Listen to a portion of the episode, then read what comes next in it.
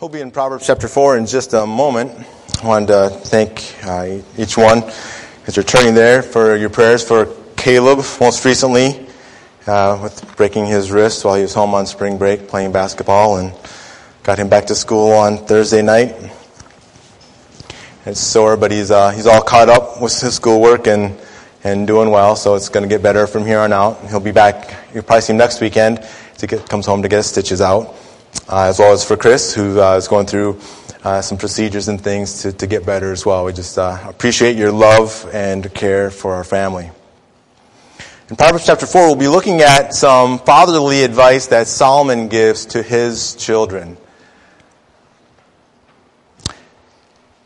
But before we get there, it's, uh, it's still up for debate, but if you search online, you'll see some people say we, that each person has as many as 70,000 thoughts every single day. Even as I'm uh, speaking up here, I'm thinking about what I'm saying, what I'm going to say next, how I'm saying it, what your face says about what you're thinking about what I'm saying. And so I can understand where 70,000 might be reasonable, depending on how you define a thought. It's been said that your your mind is the most powerful tool you have for the creation of good in your life, but if not used correctly, it can also be the most destructive force in your life. Your mind, specifically your thoughts, affect your perception and therefore your interpretation of reality. Because your thoughts affect everything we do, our lives are pretty much the sum of our think, our thoughts, the sum total of what comes into our minds and comes out of us. Safe to say our thought life controls just about everything we, we say and do. Jesus said in Luke 6:45, "The good person out of the good treasure of his heart produces good, and the evil person out of the out, out of his evil treasure produces evil. For out of the abundance of the heart the mouth speaks." In the Old Testament, the word heart is used more than 800 times but more than 200 times it deals with the thought life, the emotions, the well springs, and those things that motivate us and mold us. The, the Bible calls that our, our heart, not the physical organ beating within our chest, but the center of our, our thoughts and emotions. Know it's been said here many times, our, our thoughts move our hearts, which move our, which move our heart, move our feet. Our thoughts lead to emotions, emotions lead to actions, but it all begins with our thought life. And our, our actions in life, great, great achievements and, and terrible, hurtful things, all come and begin with our heart. So tonight we're looking at one of the great passages that deal with the heart in the book of Proverbs, chapter 4. And here in chapter 4, you'll, be, you'll notice that in the first four verses that Solomon is uh, having a father son talk with his children. He says, beginning in verse 1, Hear, O sons, a father's instructions, and be attentive that you may gain insight. For I give you good precepts. Do not forsake my teaching. When I was a son with my father, tender, the only one in the sight of my mother, he taught me and said to me, That your heart hold fast my words, keep my commandments, and live. He's saying these are important commandments, critical words, he says. He says to keep these, follow these, do these, and live. And so he begins similarly in verses 20 through 21. We're going to focus in on 20 to 27 tonight. And he begins in verse 20. He says, My son, be attentive to my words. I can imagine his son saying, Okay, dad, be attentive. He says, Incline your ear to my sayings. Okay, dad, I get it. Let, let not them escape from your sight. Uh, okay, Dad. Let, keep them within your heart. By then, the son is probably saying, I, I got it, Dad. I got it, right? You'll see he says similar things four times, four different ways to make sure that he gets through how critical he wants his son to listen to these things. So he says first in verse 20, he says, Be attentive to my words. He's saying, Listen up, get a hold of what I'm saying. This is important. It's more than just hearing. There's a, I want a response to what I'm saying to you. I don't know how many parents here have gone through the process of teaching one of your children to drive. Do you remember the day that, the first day where you sat in the passenger seat and they sat behind the driver's wheel for the first time. And the talk that you probably had at that time, you weren't going to let them think about other things. If they were on their phone, what you would have said, don't put down the phone, listen up. You would have said, never, number one, never be on your phone. Number two, don't look at your phone. Number three, if it rings, don't even think about looking at it. And don't even try and text. And by then, I'm sure your, your son or daughter were like, okay, dad, I, I get it, I get it. But those are critical times when you say you're going to make sure that they heard you and that they're going to do what you said. So not, not only did Solomon say, hey, give attention, listen up here, he also said in verse 20, incline your ear to my sayings. When you want to be sure that you hear something, I don't know if you have a dog and, and you might think that they're asleep and you walk in the room and all of a sudden their eyes are closed, they're not moving, but their ears are, are, are doing this. They incline their, their, their ears rotate. They're, they incline their ears. I remember as a, a new parent, looking down at Caleb in the crib when he was much, much smaller. and you know, and the child is sitting there in a crib and you can't even tell if they're alive, right? They're just like, are they, you know, you can't see their chest move. You might put your hand over their mouth to see if they can feel a breath. You might put your ear down all the way to their mouth to just even feel if you can hear breath, right? You incline your ear because you want to be sure and, and see if you can hear that. And this is what it, mean, what it means to incline your ears. So he says, not only does he say, give attention, listen up here, he says, incline your ears, and then he writes in verse 21, let them not escape from your sight. Today we hear out of sight, out of mind. And that's the opposite of, of what Psalm is, think, is saying here, saying, get, get this on your mind by keeping it in your sight. Deuteronomy 6, 6 to 9 says it this way, and, and these words that I command you today shall be on your heart. You shall teach them diligently to your children, and shall talk of them when you sit in the house, when you walk by the way, when you lie down, and when you rise. You shall bind them as a sign on your hand. You shall be as, they shall be as frontlets between your eyes. You shall write them on the doorposts of your house and on your gates. I've seen people who put note cards on, on the mirror in their bathroom of, of verses that they want to remember. They might put on there 1 Samuel 6, 16, 7. Man looks on the outward appearance, but God looks on the heart to remind you as you're getting ready in the morning to not be too vain about our appearance, but because God looks at our heart. You might put the Bible as a, a Bible verse as a screensaver on your, your phone. I've seen people post it on their social media as a reminder of a verse that was important to them that day. Why is that? To try to keep reminding ourselves of God's truth, to keep it on, to keep it in front of our eyes, to keep it in our mind, to, to try to get it to stick in our heart. But fourthly, Solomon writes, he says, keep them within your heart.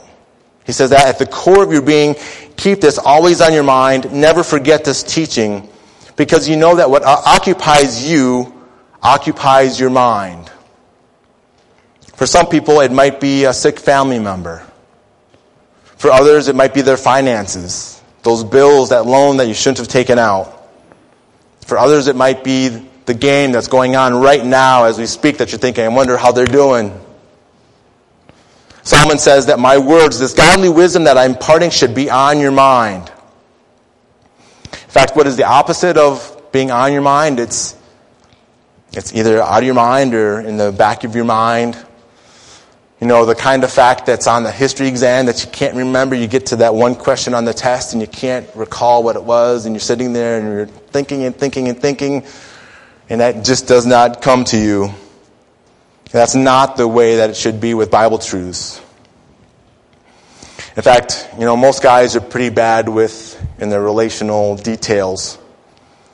I don't know if your wife has ever said to you, Do you remember the first date as we sat across from each other at McDonald's? And you ate a Big Mac with a chocolate shake and french fries, and I had a Diet Coke and a cheeseburger. And you had on a blue shirt and jeans and your Nike sneakers, and I had on a red shirt and, and jeans and my, my Adidas. And you remember what we talked about how we talked about what you want to do with the rest of your life. And you say, we went to McDonald's. we clearly can make the, communicate that although it occupies her mind, it surely doesn't occupy our mind. Solomon is saying, listen up to godly wisdom, incline your ear, don't let it depart from your sight, keep it in your heart. But how do we do that today? Well, we do that by what we did today. We came to Sunday school, to Sunday morning, Sunday evening. We go to Wednesday night Bible study, youth group. We listen to Bible podcasts. Perhaps you use uh, an app to help you learn and memorize verses. You have your own personal Bible study. Perhaps you send your children to Awana, to Vacation Bible School. You have family Bible reading and discussion. And on and on we could, we could go with different ways, different methods that we use to get God's Word into our heart because what controls our heart is going to control everything in our life. But He doesn't stop, He doesn't stop there. He doesn't, he doesn't just tell us what we need to do. He also tells us why this is so important for us to do this in verse 22. He says, Why is it so important to be saturated with God's Word? The reason is cued off by the word for. Why is this so important? He gives us two reasons. Verse 22 says, For they are life to those who find them and healing to all their flesh. He says that keeping godly wisdom in your heart will give you quality and quantity of life.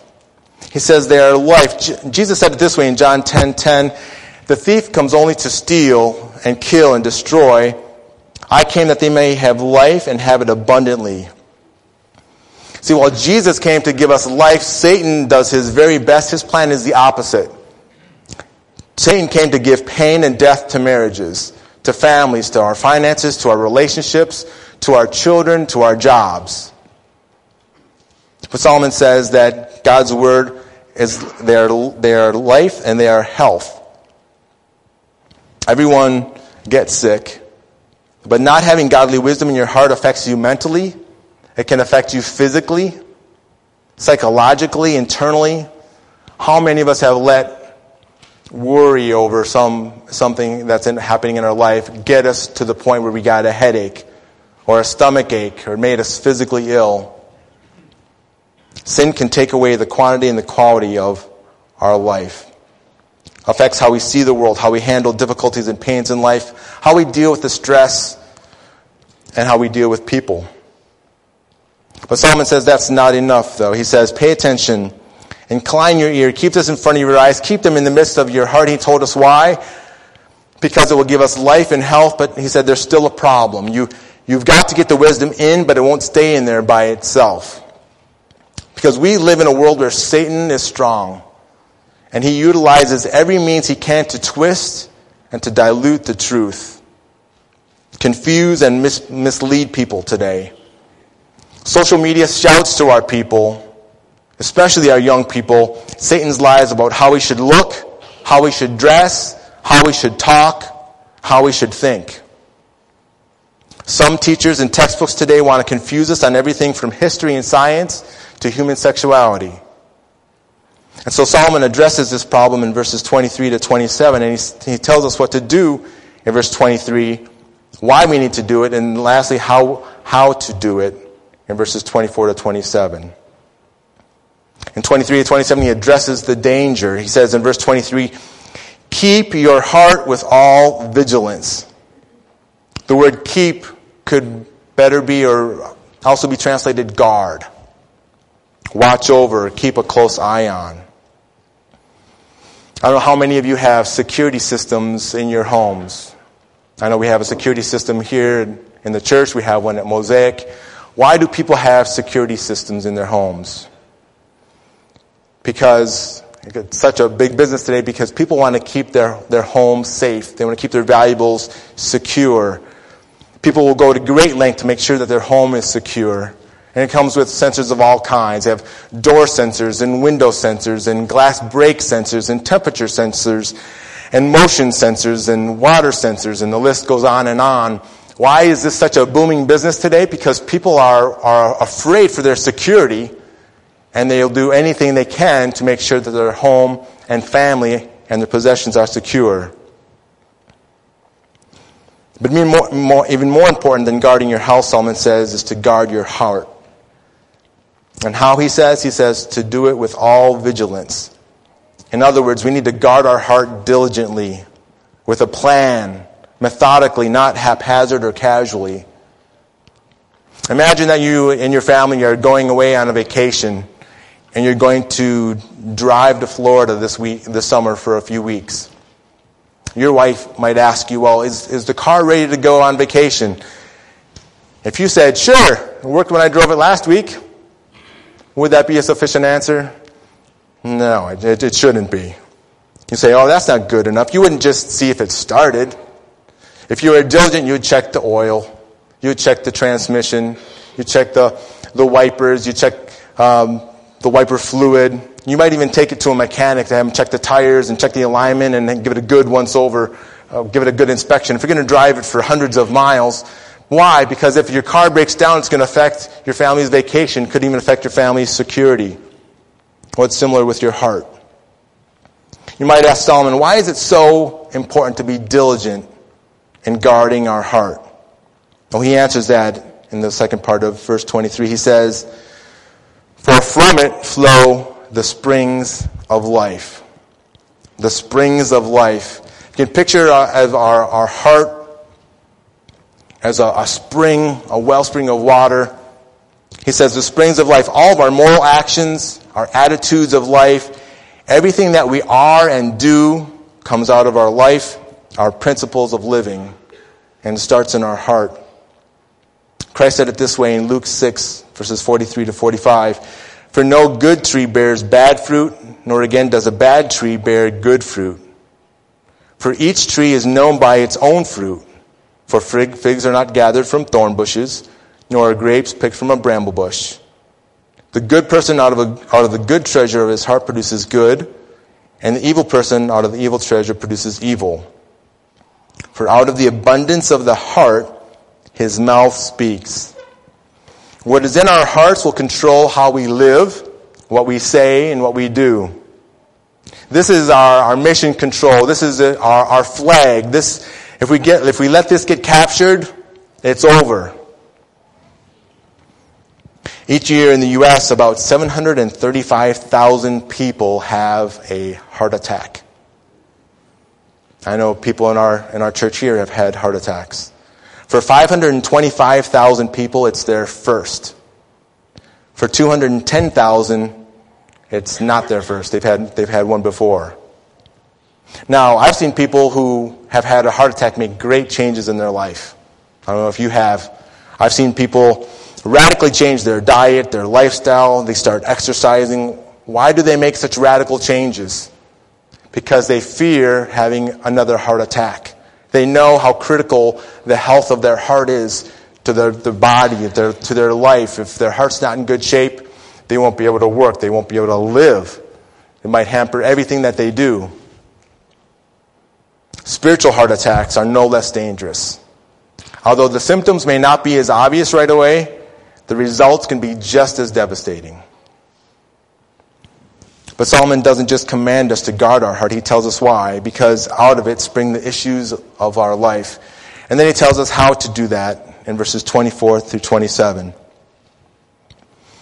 Verse 24 says, he tells us how you guard your heart, and this is what guarding your heart looks like. And he gives us the details of how that looks like.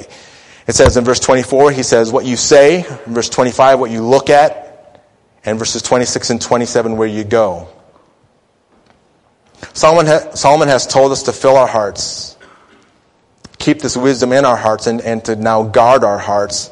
And he gives us three, these three walls of which, if, if we tear them down, will leave our heart open to attack and damage.